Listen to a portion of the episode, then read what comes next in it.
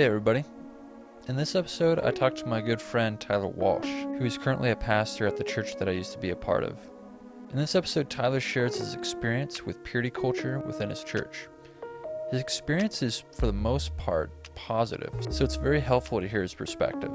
He then goes into why he holds to a lot of the principles within his church's purity culture, but he also talks about some ways he thinks it should change. Remember, when we are talking about purity culture, we're talking about the concept that there is a right way to live out sexuality and there is a wrong way to live out sexuality.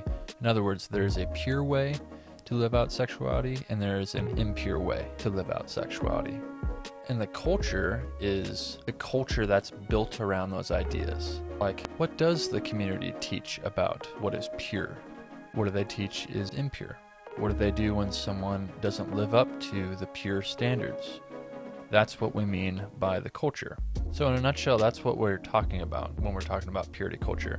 This conversation starts with me explaining this definition to Tyler, and here's how he responds. Well, I would actually argue, I, I agree with everything you, you said. I think. I'm trying to think of it. But yeah, I'd agree with everything uh, that you said there. But I would actually argue I'm not the only one who believes that that even non-Christians slash ex-Christians slash anyone else believes there's a right way and a wrong way. Yeah. You know, yeah. the Me Too movement is saying there's a wrong way that sexuality has been expressed, and that's not okay. And so we need to change the way that women are treated. That's the Yeah. whole point of the Me Too movement.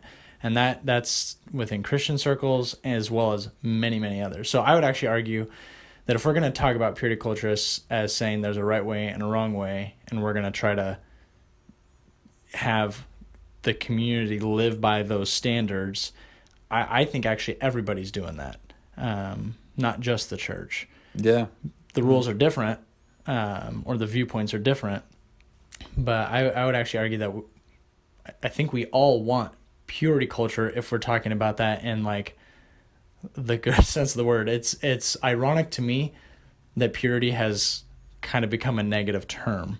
Um, because I don't think that's what anyone's actually against. Again, thinking about the Me Too movement, um, Andrew Cuomo, n- name your politician who's had a sex scandal.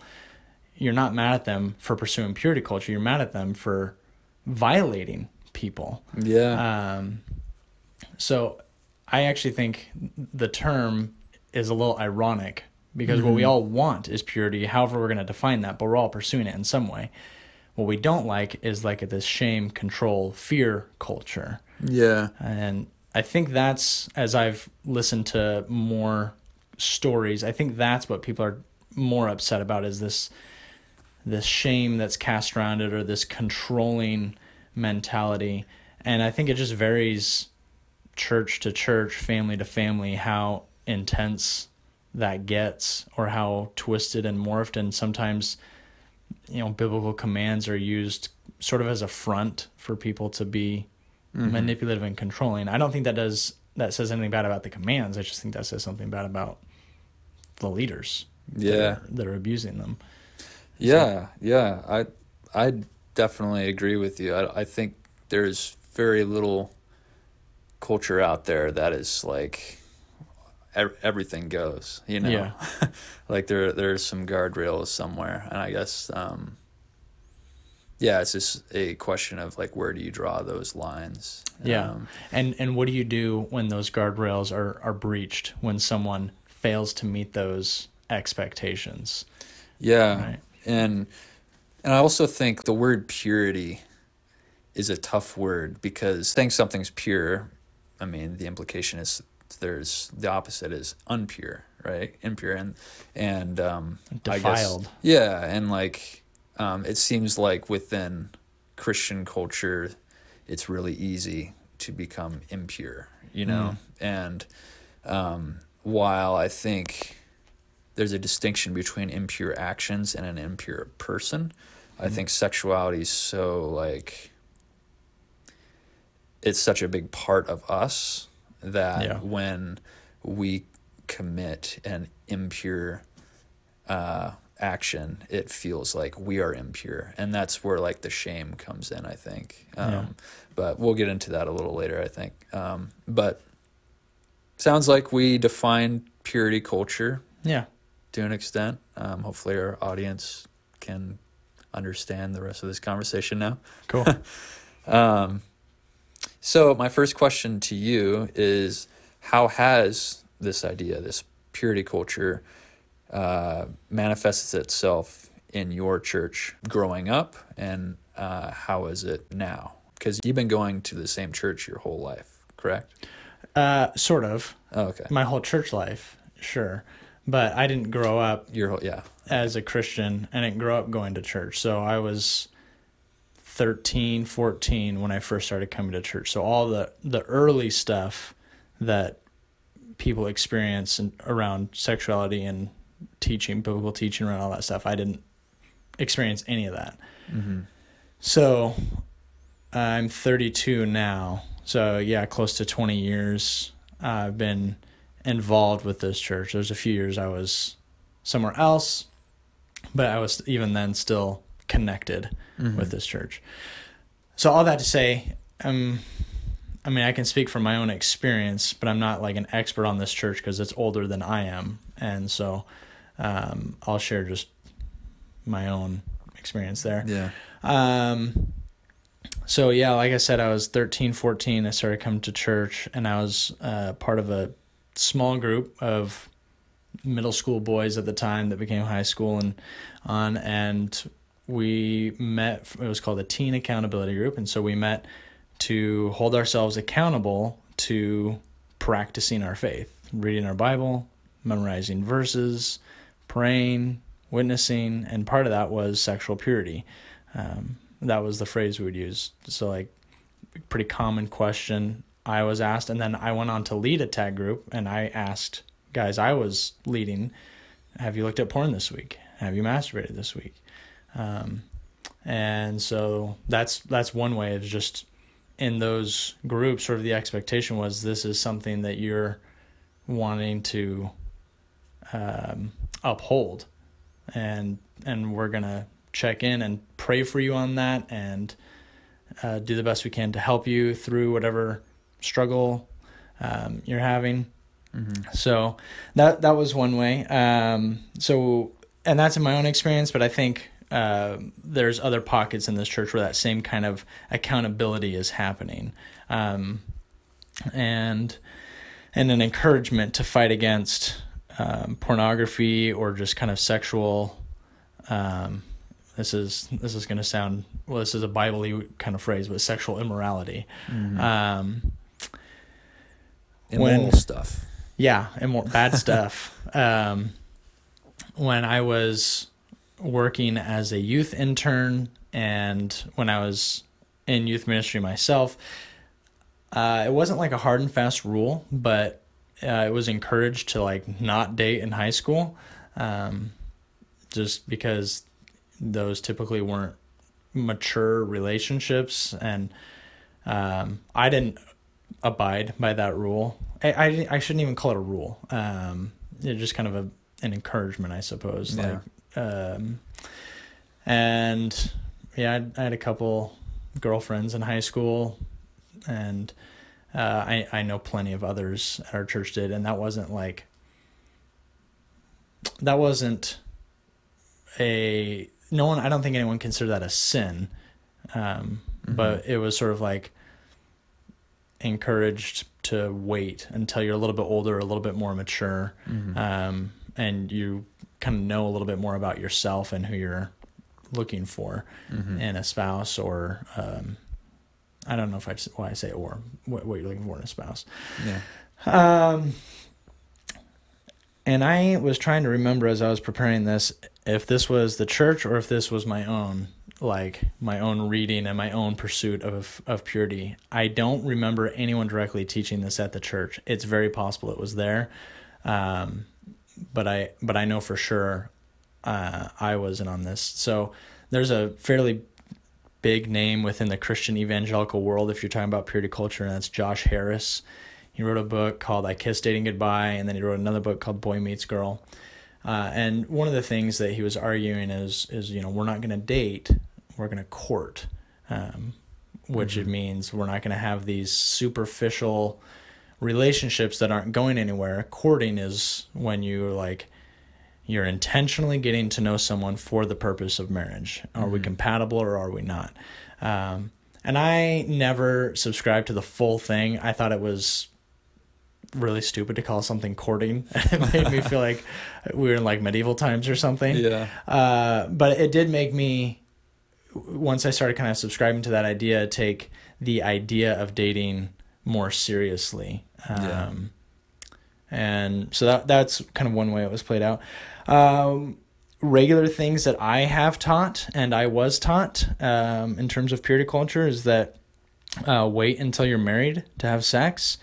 And when you're dating, it's a good idea to have agreed upon physical boundaries of we're going to go, this is how far we're going to go.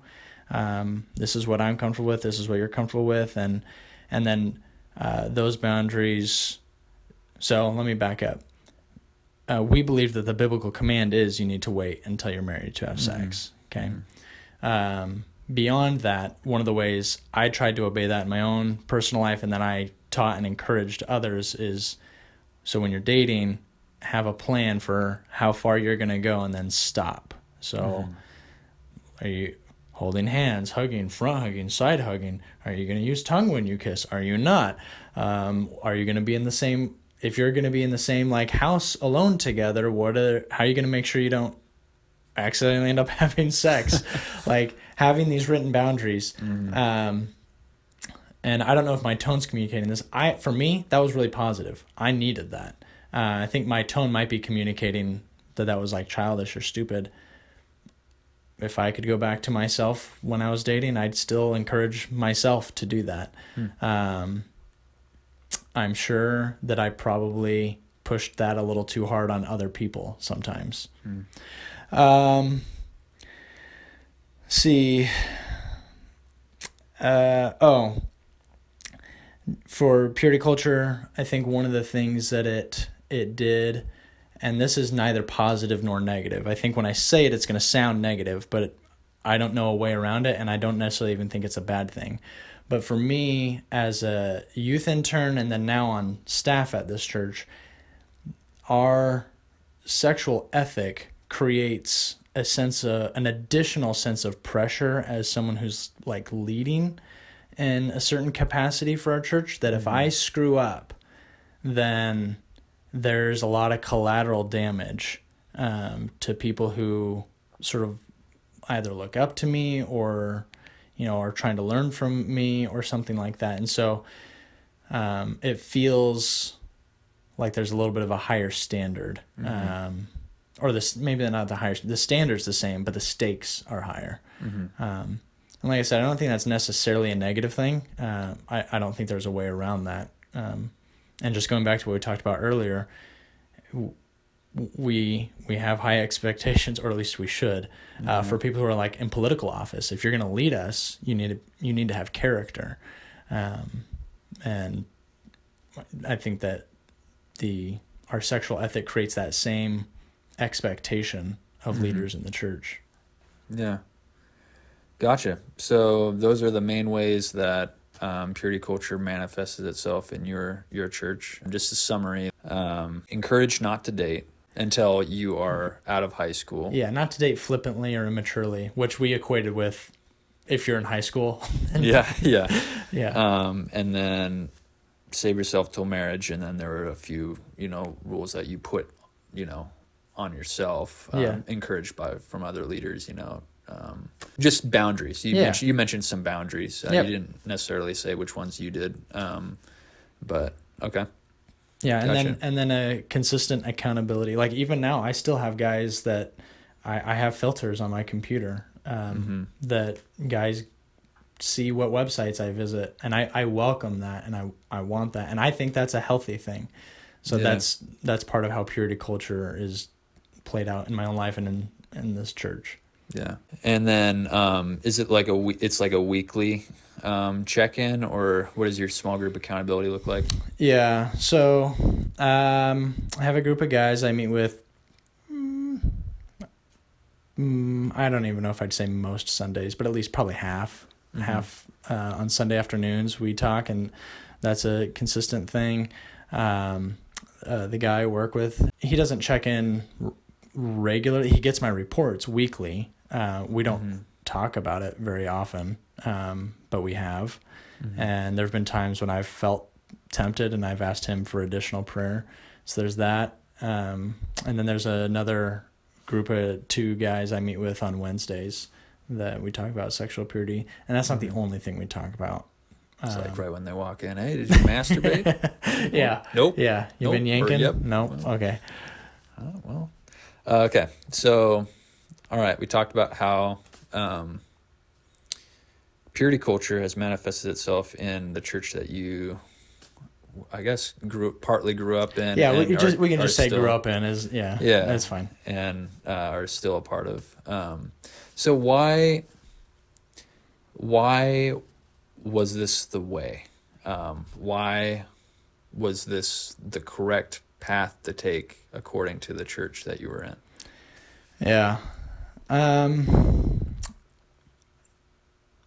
I don't know how this stacks up in comparison to other churches cuz I pretty much know this church. Yeah. Um but it goes back to what we were talking about earlier is our our theology, our understanding of the world and God and humanity and sexuality of what's right and what's wrong and um and how God has designed humans to flourish. Mm-hmm. And I don't know how we got from those to specifics. Uh, I mean, certain ones like saving yourself until marriage. I mean, that's just straight up written in the Bible. So that's that's not hard to figure out how we got that one. But Mhm. um, how I got to covenant eyes, for example. Um, there's nothing in the Bible that says I have to have filters on my computer, but it does tell me to flee from sexual morality. So it's like, okay, I need to take extreme measures to Mhm. avoid it.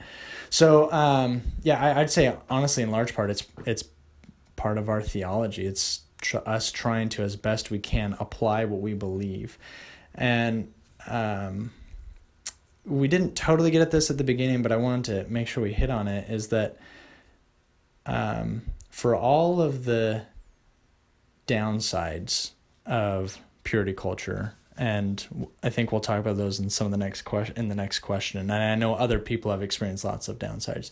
For all of the downsides and flaws of purity culture, I think the heart of it is good. Mhm. Um, the impulse is is to try to as best we can obey Scripture and honor the Lord and and honestly it's to seek flourishing. So I mean Paul tells us that there's not even to be a hint of sexual morality and so we're trying to obey that as best that we can. And um 1 Corinthians I can't remember the exact chapter right now, but uh, it talks about our bodies being temples of the Holy Spirit. And Paul makes the statement that, it, you know, there's lots of ways to sin. And if, if you sin sexually, that's unique in the sense that you sin against your own body. And uh, going back to the Me Too movement, you know, something I heard a couple of weeks ago that I thought was really, really helpful is, um, you know, you, we can ask, think about the issue this way: Are are are our bodies more like playgrounds or temples? And our culture, by and large, culture being kind of the non-Christian secular culture at large, pop culture, um, treats bodies a little bit more like a playground than a temple. Uh, but if we look at the Me Too movement, you can see when when your body is violated, when sexuality gets out of hand, it's not as if you just scraped your knee at the playground. It's as if sacred space has been desecrated. Mhm. And so, um, I guess the the point of what I'm getting at is that the heart behind purity culture, at least at, in my own experience in my own life, is not because we think sexuality is bad or shameful or something to be denied or devalued. It's because we think it's so good Yeah. that we want to honor it and it's so powerful that we want to shepherd it we want we want to honor the lord with it and we want to find our greatest joy in it it's not that we're trying to do away with it um, yeah, we're trying to honor it and lift it up. It's not because it's a bad thing, it's because it's a good thing that we treat it that way. Yeah. Um, and I think that can get twisted sometimes. So, Mm-hmm. um, anyway, that that's one of the reasons I think just because of our theology. Um, and I think the second is has experienced like every church and I think almost every person um, hurt as a result of sexual sin and misbehavior. Yeah. Um, that's happened at leadership level. That's happened with congregation members, and it's um, it's really painful to see some of the relationships that shatter around that. Um, and I don't think that if we just didn't have those rules, that feelings wouldn't be hurt. They would be. Yeah. Um, and so it is our theology, but then also we, we have experience where people have been sinned against sexually and we, we don't want that to keep happening. Mhm. And so we try to create a culture where people don't sin sexually. Yeah. Yeah. Yeah. Um, so Yeah. Yeah, I think those are the, those are the reasons I could think of. Okay. Um, was it was it successful for you? I mean, you you mentioned that you would you would do it all again. Uh, I'm talking about I would do most of it again. I'm talking about like before Some of it again. before you were married, and of course it continues, right? I mean, now it's more like, um, are you being loyal to your wife? Um, Yeah. kind of conversations because Tyler is mar- you're married. Um, I am. yeah. Yes. just so everybody knows. So don't don't be trying to you know make him your husband or something. Yeah, that's right. I'm taken. Um, has it been successful for you? Like, what has been your success? Or sorry, your emotional, uh, physical experience with growing up in this culture? Um, yes and no. It has been both helpful and unhelpful. Okay. And I think some of the unhelpful stuff, um, I'll get to that in a sec, but it, part of that's just from my own personality and my own experience. Some of it's probably just from the culture of the church as a whole. But, but um, let me go through the positive um, stuff. So the things that that I benefited from personally. Um, like I mentioned, I wasn't raised in a Christian home, and even though I started coming to church when I was thirteen and fourteen, it was still years before I was really um, discipled or changed into someone who was really following the Lord in every area of my life. I mean, I really wanted to, but I just didn't know for, um, yeah, a lot of that early adolescence. And so just that time, I'm like, right, smack dab in the middle of puberty, right, which is Yeah. the time of kind of this sexual awareness and awakening. And um, I was not shaped by Christian values growing up when it comes to sexuality. It's not to like demean my family at all, but it's just it wasn't that way. Um, and so I appreciated the guidance. I felt like I wanted that and needed that. Um, you know, one example is I was raised I shouldn't say raised watching movies. I was allowed to watch movies like American Pie, and I don't know if anyone's seen that movie, but that's uh, that does not rank high on the Christian sexual purity movie I haven't list. seen it. Mm. Uh, it- yeah, it's just it it trivializes sex and makes it totally it, yeah it doesn't uphold christian values i would say Yeah. but and i was shaped more by that kind of thing or billy madison uh, or happy gilmore where sex is kind of more of a joke it's not really taken all that seriously and or, you like you just kind of get as much as you can Mhm. um, and so one of the things that purity culture was helpful is I I needed to be taught a different way. And Yeah. so that was that was good for me and I liked that and I welcomed that.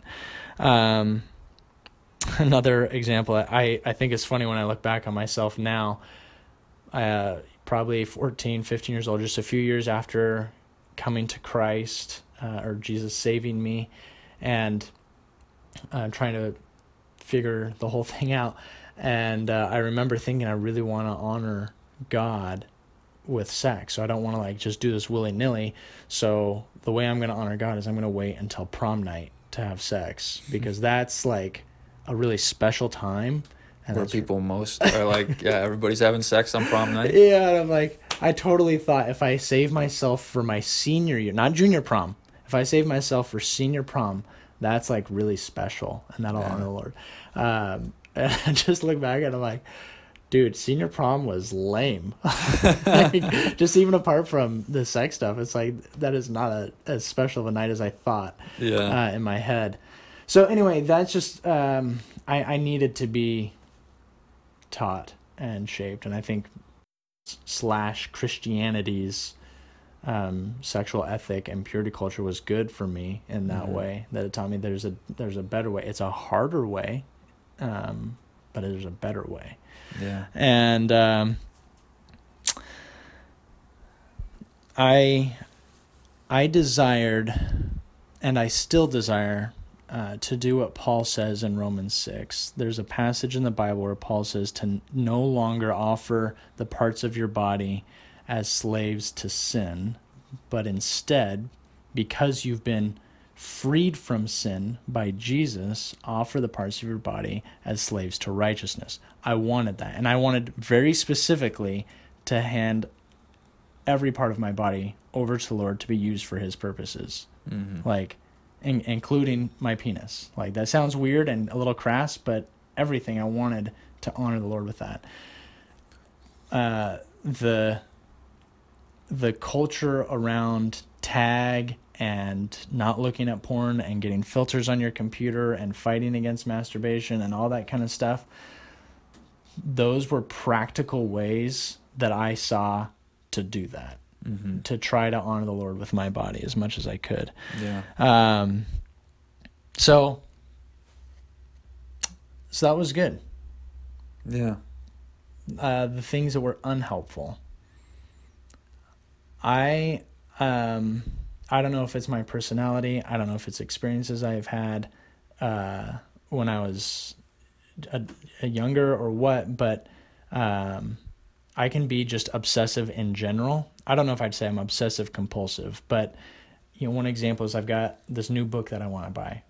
It's like I kind of check Amazon a couple of times and I just read the same description over and over. Yeah. Uh, I don't do it just once.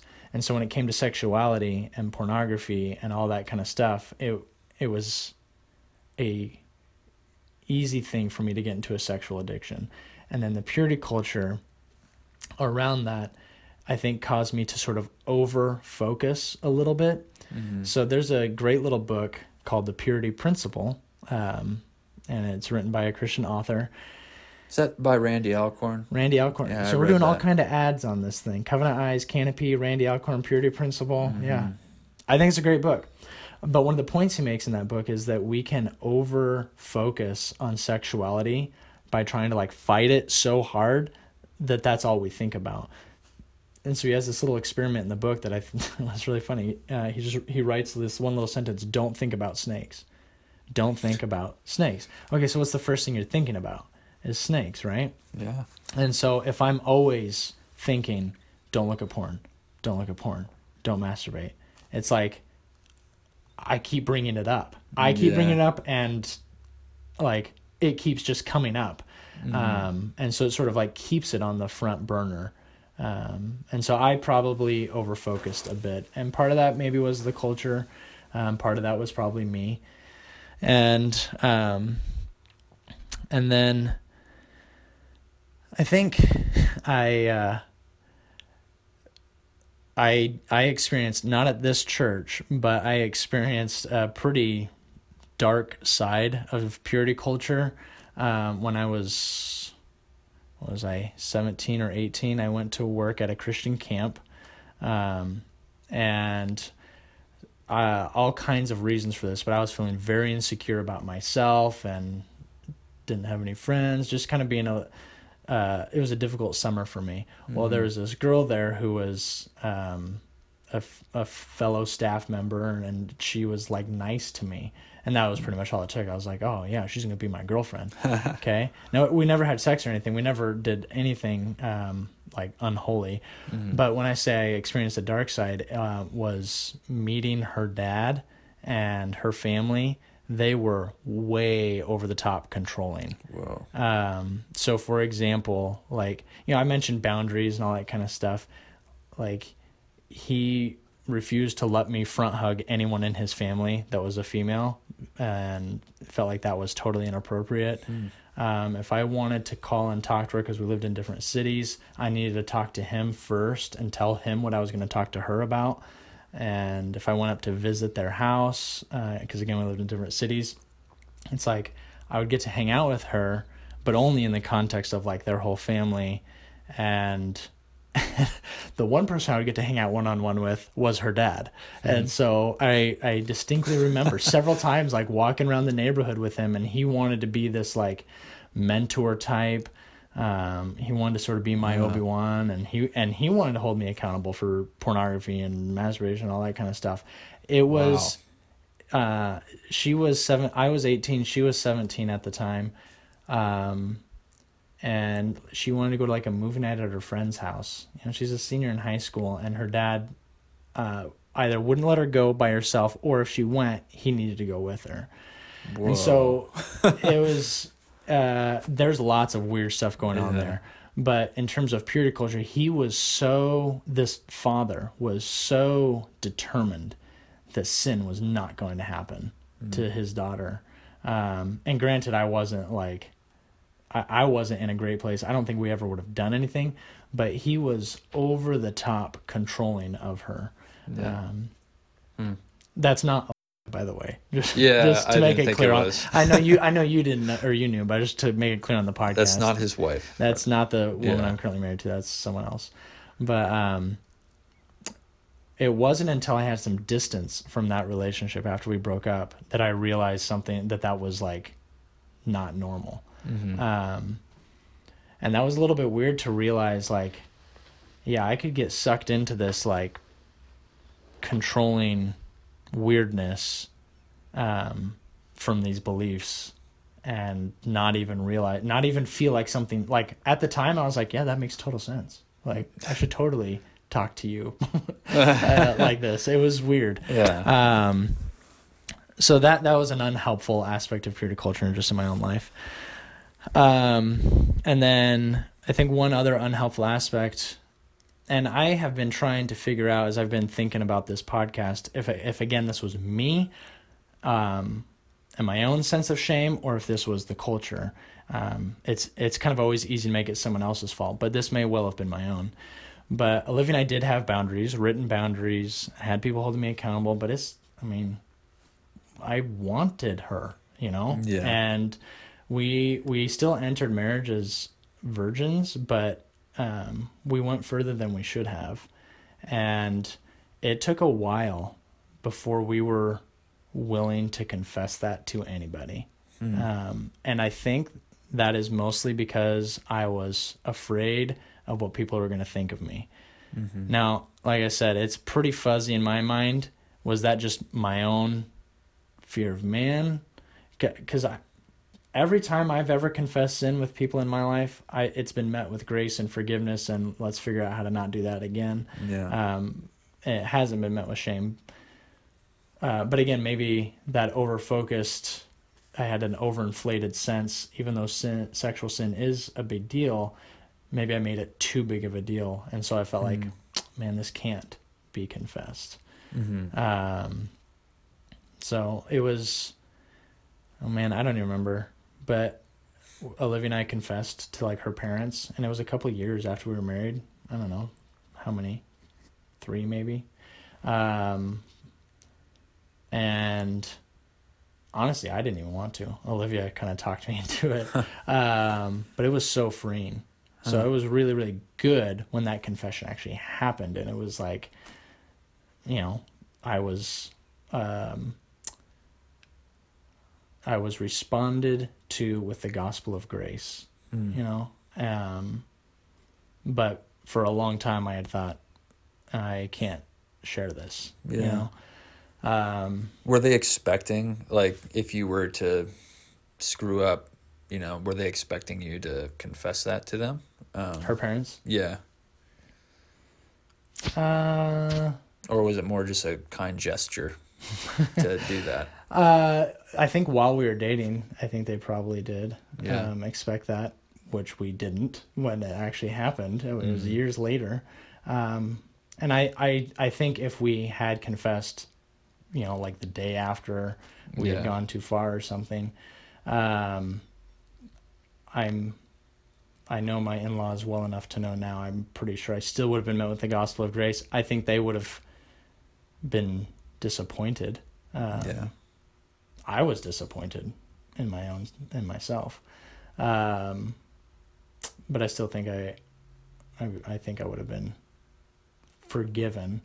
Mm. I think there probably would have been a conversation, not just with them, but I think that would have initiated in my own thinking a conversation of what what additional boundaries do I need to create so that doesn't happen again. Yeah. Um, hmm her parents i don't know if they would have done that or not maybe i know i would have if i if i had felt if i had taken the opportunity to talk about it when it happened Yeah. Hmm. But you said that you, um, every time you have confessed and all that, you've always been welcomed with what you said, the gospel of grace. yeah Yeah. Um, yeah, that's that's really cool. So so do you have you experienced shame regarding uh, sexual purity stuff and do you think that was like due to the culture you're around at all or has it all been like pretty the gospel of grace stuff? um yeah i've definitely experienced shame around it. i mean so just like that story it took years before we confessed anything Yeah, so that Um, was that one. That was probably eating away at you a little bit. yeah but um you know when i was in high school uh i mean i had a pretty deep uh addiction to pornography like i would say you know you know how a, a recovering alcoholic is n- never says i'm not an alcoholic. They always say i'm an alcoholic even if it's been 20 years or i'm at the point in my life where i i just say i'm a i'm a recovering sex addict um, even if it's been x amount of years or whatever. So when i was in high school um, i was pretty deep deeply addicted it felt like. I mean every Mhm. day after school and trying to find ways to access um, porn and hide it and all that kind of stuff.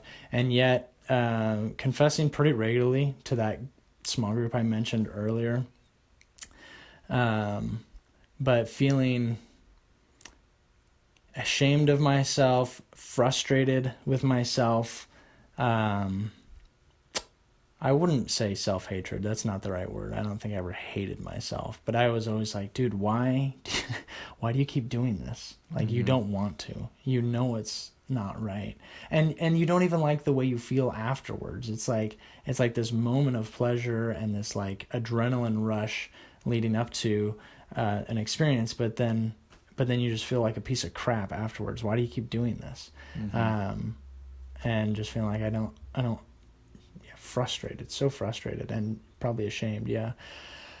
Uh, Mhm. Whether those emotions were the result of me being, you know, part of our church or just myself, I feel like that's a fuzzy line. I, It's a hard question to ask because Yeah. you're you were in it. Yeah, You know. well, and It's hard to I remove yourself from that. I want to be very careful how I talk about shame because um, there are certain things we should be ashamed of. Yeah. Um, and that's not a bad thing. I think what oftentimes, at least in the conversation around purity culture, it feels like we're talking about undue shame and kind of like a a finger wagging, you shouldn't have done that, shame on you, kind of like heaping guilt on. And I never experienced anyone else doing that to me. Um, maybe I did a little bit of that to myself. Um, and yeah, anyway, going back to like not all shame is bad, and not all, and I didn't even know what I call it shame as much as conviction from the Holy Spirit saying like you know this is wrong, Yeah. and and I'm okay accepting yeah i did something wrong and i feel bad about it Yeah. um so, So it sounds like uh, your experience was it was you experienced shame, or um, I've I've heard the differentiation between guilt and shame. Like Yeah. guilt is like everybody should feel guilty for something, like like you were saying. yeah i did But something shame- bad shame i am bad Yeah, yeah that's a good way of saying it. Yeah, Yeah. and shame usually because it's I am bad that sticks with you longer. Yeah. Um, whereas guilt doesn't stick with you as long. Um, so it sounds like most of what you felt was like the guilt. The it was Yeah. healthy. It was mostly healthy, or am I? Uh, no, I'm sure there was a. Uh, I'm trying to go back to, you know, those emotions. yeah. Um, yeah, I, I'm. I'm sure there were unhealthy feelings of just, yeah, I am a horrible person, and I'm like, not, um, not viewing myself rightly, and shame, an, an undue sense of shame. But I, what I'm saying is, I'm not sure if that was I. I can't. I have a hard time ascribing that to someone else. I think. Yeah. I think some of that was. No one else explicitly did that to me. yeah. Um, and because I still agree with the teachings of the church, I, I'm not going to pin it on that either. Um, and I agree with the Bible. I, I, I just feel like what I did was wrong. yeah, and, yeah, yeah. and then it was my own issue of, well, Jesus forgives me, so I can, um, I can just repent and move on. yeah. Um, but there was a part of me that's like, no, I can't. I got to still feel bad about myself for a while. Mhm. Um, so yeah. Um, yeah, it was. I I distinctly remember, I had been like, you know, clean, uh, or sober, if you want to call it that, for a couple of years now, or a couple of years then when this happened. But um, I I looked at porn after several years of not, and and several years was like a major accomplishment in my life. Yeah. Um, and I just was like, I cannot believe myself. I just was so frustrated is probably the better word, Mm. and angry at myself.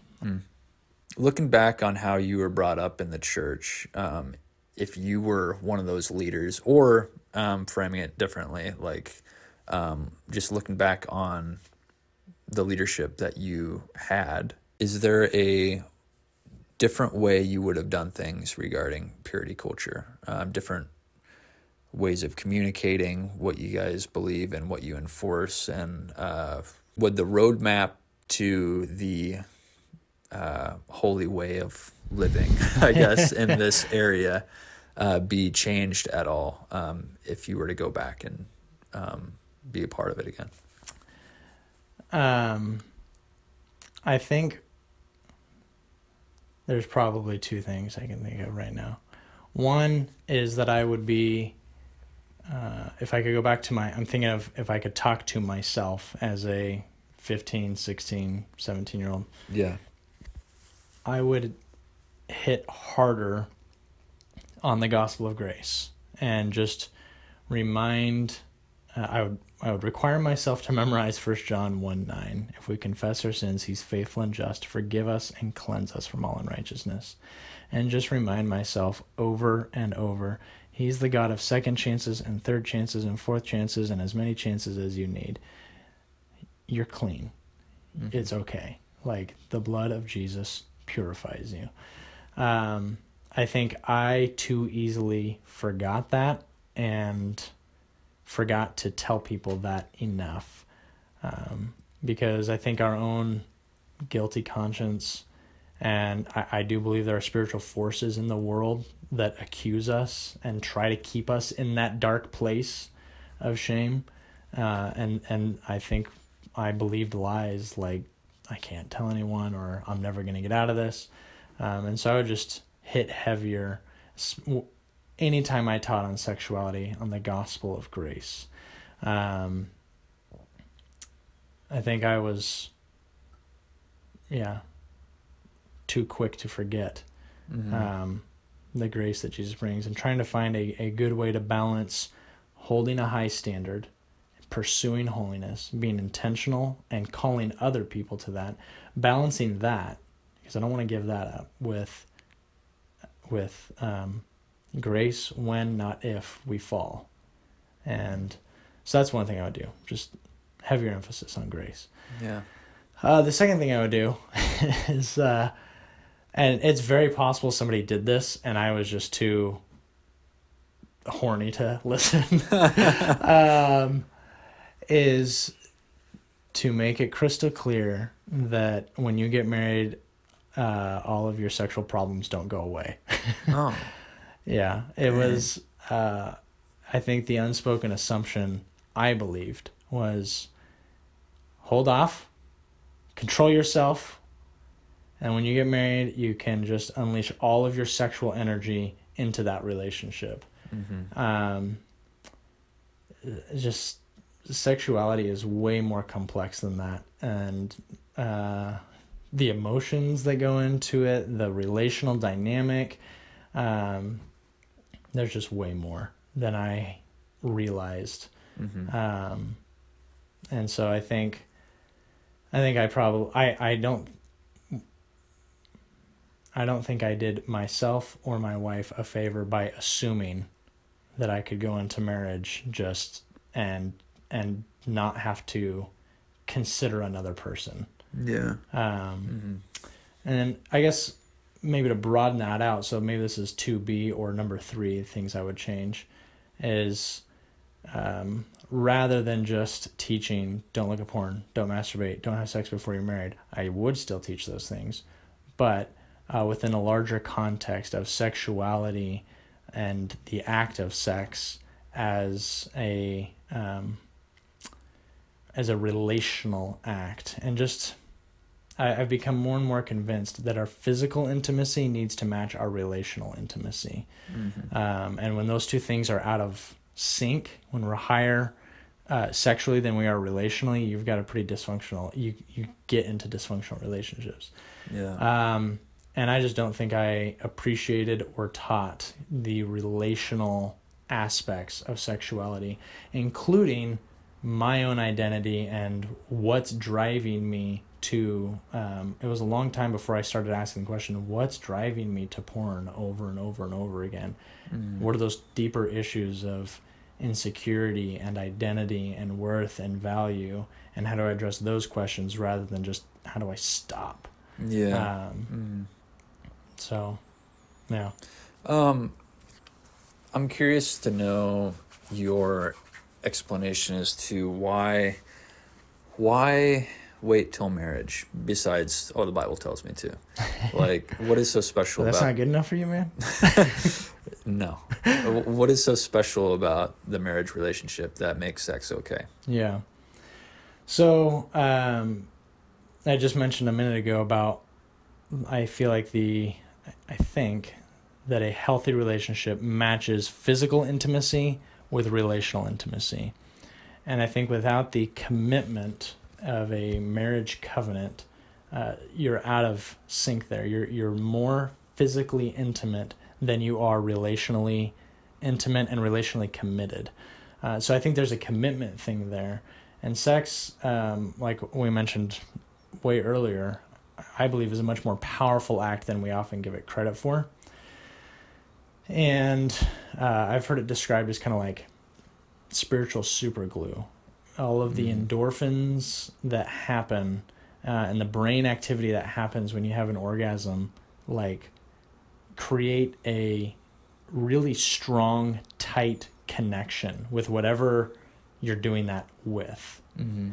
Um, and if we're just routinely doing that with someone we're not committed to, then when uh, or if that separation happens, it's extremely painful. Mm-hmm. Um, so that that's one thing. Just that commitment, that relational commitment, um, I think is probably the biggest. The second, uh, and this is a little bit more theological, is in Ephesians five.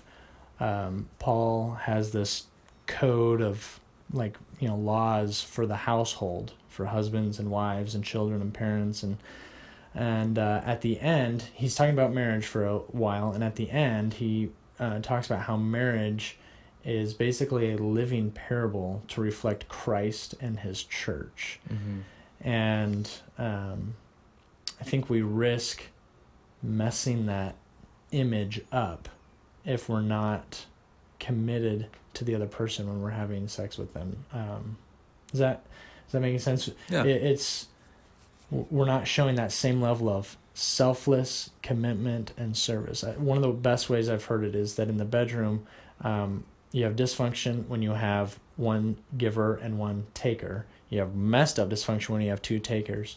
But when you have two givers in the Mm. bedroom, that's when you're going to have the best um, relationship. You're going to have the best um, sexual experience. I don't understand why, um, if you're willing to have sex with someone, you're not willing to commit to them. Um, I understand the difficulty in waiting for that. I, I, I don't argue that it's easy. Mm-hmm. I, I'm just saying it's better. Hmm. Um, and so that level of, I, I guess I'm circling back to what I started with. That level of commitment, I think, creates the best sexual experience. And it's interesting. There's a man. I wish I printed it out or, or brought it with me with notes or something. But uh, there was a study done just a couple of years ago, um, and uh, not by a Christian group. And the long and short of it, I can send you a link if you want to put it on like a show notes or something. Do Uh, but the bottom line was uh, people who are married actually have more sex and better sex Hmm. um, than kind of the young, free Friends, Seinfeld, The Office lifestyle that it's like, Hookups and Yeah. all that. yeah, hookups are kind of casual dating. Um, I think we're led to believe that old married couples in their 40s and 50s, uh, it's like kind of like ho hum boring. Uh, that just doesn't seem to, well, it's not the case in my life. Um, Yeah. but it, the study was like basically saying, yeah, that's not actually reflected in how people answer these surveys. Mm-hmm. So Hmm. I'll uh, make a note to send that to you. You can post it on whatever. Yeah. We'll we'll put it in the description of whatever platform this is on. Cool. You you mentioned uh, what you would say to yourself um, back in the day when you were a teen, going through puberty and just like trying to navigate sexual desires in this culture or whatever. Um, if there's somebody in the church that feels shame right now uh, due to them having sex outside of marriage because they're not married or whatever, or or just struggling with addiction or uh, addiction meaning uh, like pornography. Yeah. Um, and then uh, in this church, we also talk about masturbation. So somebody that's you know doing that regularly, just feeling a lot of shame. Uh, Yeah. What would what would you say to them right now? Yeah. Yeah, it's a good question. Um, I'd hit on the gospel of grace. That there's a. This is not to sound condescending to an adult that might be listening, but uh, one of the things I, I tell my kids is that when we're in sin, we can do two things. We can stay stuck in our sin, and there's a number of ways we can do that. Uh, we can deny that we're actually sinning. We can try to pretend it didn't happen or it isn't happening. Uh, we can downplay it. We can do all kinds of things. Um, but number one is we can stay stuck in our sin. The second thing is um, we can ask Jesus to forgive us and we can move on. And I think what shame wants us to do, that, that unhealthy shame, um, wants us to stay stuck in the sin, to Mhm. say, I can't tell anyone about this because of what they're going to think about me. Um, I can't, I can't admit this. Like I messed up too much. Um, or it's not that big a deal. Like I, I can handle this. Like I don't need to tell anybody. Um, I think shame wants to keep it a secret. Mhm. And so I would just encourage if someone's feeling like a sense of shame because they've messed up. Um, most pastors have heard way more than you think. And I would encourage you to go to your pastor or to someone you trust in your church um, and confess and get that off your chest. And not because you need them to forgive you, but you need them to remind you of the gospel of grace. Um, and then oftentimes, uh, I know our church does, but oftentimes churches have connections with counselors if that's what you need, or resources, or books, or accountability groups, or whatever. If you want to try to get connected to some resource to help get you out of whatever hole you're in, um, we're all about trying to help people do that. One of the things that we didn't talk about was the idea of lust. Uh, Mm. Just kind of like the, um, for those of you, I mean, everybody kind of is familiar with the term lust, um, but I do feel like um, with the way I was brought up, and I, I think you as well, actually, I know you as well, is like sexual sin's not just the act, Yeah, it's also what happens in the mind. yeah. Um, can you explain that a little bit and then well, explain what lust is? Actually, let's just start there. let's just start there. What is lust? What is Yeah. Uh, so Jesus says, basically, you've heard it said, do not commit adultery, but I say to you, um, anyone who's looked at a woman lustfully is already guilty of adultery. Uh, and so it's this idea that you're looking at someone. I mean, the the biblical command is addressed as if it's like a man looking at a woman, but it can go either way. You're looking at someone um, for mental sexual pleasure. there's but there's also the idea that we're we're sexual beings and it's natural to have those those inclinations and stuff. So is there is there a line at all? Is it ever okay to like look at somebody like sexually or um or is it just it's just that simple? Like just don't do it at all. Uh, if it's not your wife. Yeah, dude, that's um I mean we are sexual beings. So it I think especially um we live in a culture that's fairly open about sexuality and sex stuff. It's in our ads, Mhm. it's everywhere.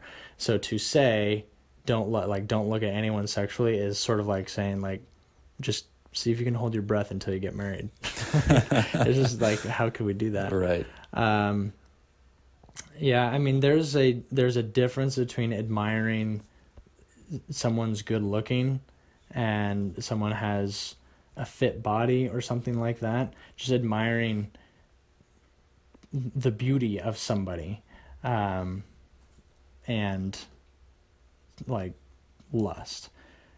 The line between those two is like 0.1 nanoseconds. I don't know. like, I don't know how fuzzy it is. It feels pretty difficult to distinguish. Yeah. Um, and maybe it's not a matter of time. It was kind of a joke, but I, I don't know. Like, uh, I know this is an area of my life I rely pretty heavily on the Holy Spirit, like, for discernment in my own into my own heart. Like, was that am I lusting? Am I not? Like, I, I kind of just try on the air air on the side of like, just try to avoid it altogether. Um, and that's not. Yeah, well, that would that would go down to the rabbit hole. I'm not going to say anything about that. But Yeah. I, I err on the side of uh, a practice that uh, this is, I guess, another part of purity culture is, um, and I know you've heard about this too, is like bouncing the eyes. If you see someone or even an ad or whatever as even like slightly attractive or you that you kind of notice that you want to look, yeah, you kind of imagine your eyes are bouncy balls. You just look away. You just you Yeah. look away. You look at the floor. So I, I, I still do that. If I'm watching movies and there's like a sex scene on, I'll either leave the room if I'm in the movie theater. I'll just like look at the floor, like I try to avert my eyes. So, Yeah. Yeah. I just feel like that's such a um I feel like it's such an important question because it's because a lot of our experience happens in the mind and not Yeah. I mean, we're not always banging somebody or like have the opportunity to, but we always Yeah. have the opportunity to Yeah. to lust, right? Um, so Yeah, it's and- it's it's always been kind of gray in my mind, and I was just curious to hear your take on it. Yeah, and this, I mean, this taps into a larger concept other than just sexual thoughts and lust. But I mean, as Christians, one of the things that we're called to do is to discipline our thought life. Mhm. Um, and Philippians, it's we're supposed to think about whatever's pure and lovely and right and good. It's it's not just the sexual stuff we're supposed to avoid. Like, um, another example, like, is uh, I can find myself occasionally unhelpful unhelpfully like fantasizing about money like oh if i had x amount of money i could do xyz sort of thing. And what that does is that that breeds a discontent in my own heart um, that i mean if left unchecked is going to go towards like a heart of greediness maybe even theft or blah blah blah. Um, and and there's all sorts of areas of life where we're trying to to discipline our thought life towards godliness. And so if we're looking at a woman or man, whatever the case may be, lustfully, and we're just kind of doing that unchecked, uh, I think the Christian worldview, what the Bible, I think, would lead us to believe is that what that's going to do is that's going to create mental habits that that don't stay in your mind, that that play themselves out, um, in whatever way possible. It's like the thought life is uh, kind of the roots, and then the act is the. Like if, if it was a, if it was a tree, the thoughts are the roots, and Yeah. then the actions are the fruit or whatever it's growing. Yeah. yeah, yeah, That's a good. That's a good point to bring up. Something else we didn't talk about, and I don't know if you'll edit this out or put it in somewhere else in the conversation, but uh, you know, we've talked a lot about if someone's. Uh, I've talked about a little bit my own experience and in shame and confession and just being open. But how does the church respond when someone falls short and doesn't seem to want to change? Um, that feels stickier. Um, I shouldn't say stickier. I, I think it's fairly clear. It's just difficult. Um, and I think that's an area where I feel like a lot of people either have been burned or um, or the church has made mistakes in how to tactfully and gracefully handle someone who's I mean our term is unrepentant Yeah. um, and it feels like that's that's one area where purity culture can can be pretty difficult for a lot of people. hmm So I don't even know if I have a question around that. I just thought uh, that was something to bring up. Yeah. Um, some of the people I've interviewed on purity culture right now are people who have felt hurt. Yeah. So um, maybe I give you an opportunity to like, what would, what do you want to say? I like not that it's Yeah. it's like on you, right? But Yeah. like, I'm sure you feel for them and like Yeah. you love them. I, I'll stop talking and let you let you talk. Yeah, I mean it, and honestly, can depend totally church to church and family to family. Um, you know, there's Yeah. this there's a story in John eight where these Pharisees and teachers of the law catch this woman in adultery, and they they bring her before Jesus and say, "Hey, the law commands that we stone her, and like we kill her," and Jesus says, "Well." Whoever doesn't have any sin in their life, go ahead and throw the first rock Mm-hmm. and then you know nobody does um, and so i think a lot of people maybe have experienced that same sense of how we caught you now it's time to kill you um, and i think i guess i don't know what to say to people victims isn't the right word but people who have been hurt by that kind of stuff um because i don't know the specific cases i feel like that'd Yeah. be much more one-on-one but uh, just recognize if it's a healthy church, there's a tension that the leaders are trying to balance that's very difficult between grace and and the cleansing and we're not going to hold this against you. We're going to walk with you. We're going to we're going to help you. And at the same time I mean, jesus tells the woman uh, caught in adultery after everyone leaves um, he says hey so no one's condemned you? She says nobody. He says well neither do i condemn you. Go and sin no more. So how do we hold the the grace, the forgiveness, the cleansing? I don't judge you with go and sin no more. Mm-hmm. Um, and just realize that the leaders of the church are really trying hard to figure out how do we balance how do we balance that. And it gets even way stickier if we're talking about minors or an abuse situation and there's like legal stuff thrown in there. Yeah. That that gets I mean, that's hard stuff, man. Um, if it's a healthy church, they want to love you, they want to forgive you, they want to help you. They also want to uh, uphold God's standards, and um, it just totally depends on the person where they're at in life, their emotional and mental maturity, their I mean all kinds of things in terms of how they respond to either being found out, and there's also a huge difference between being found out and confessing and coming forward. Um, there's a big difference between those two. Yeah.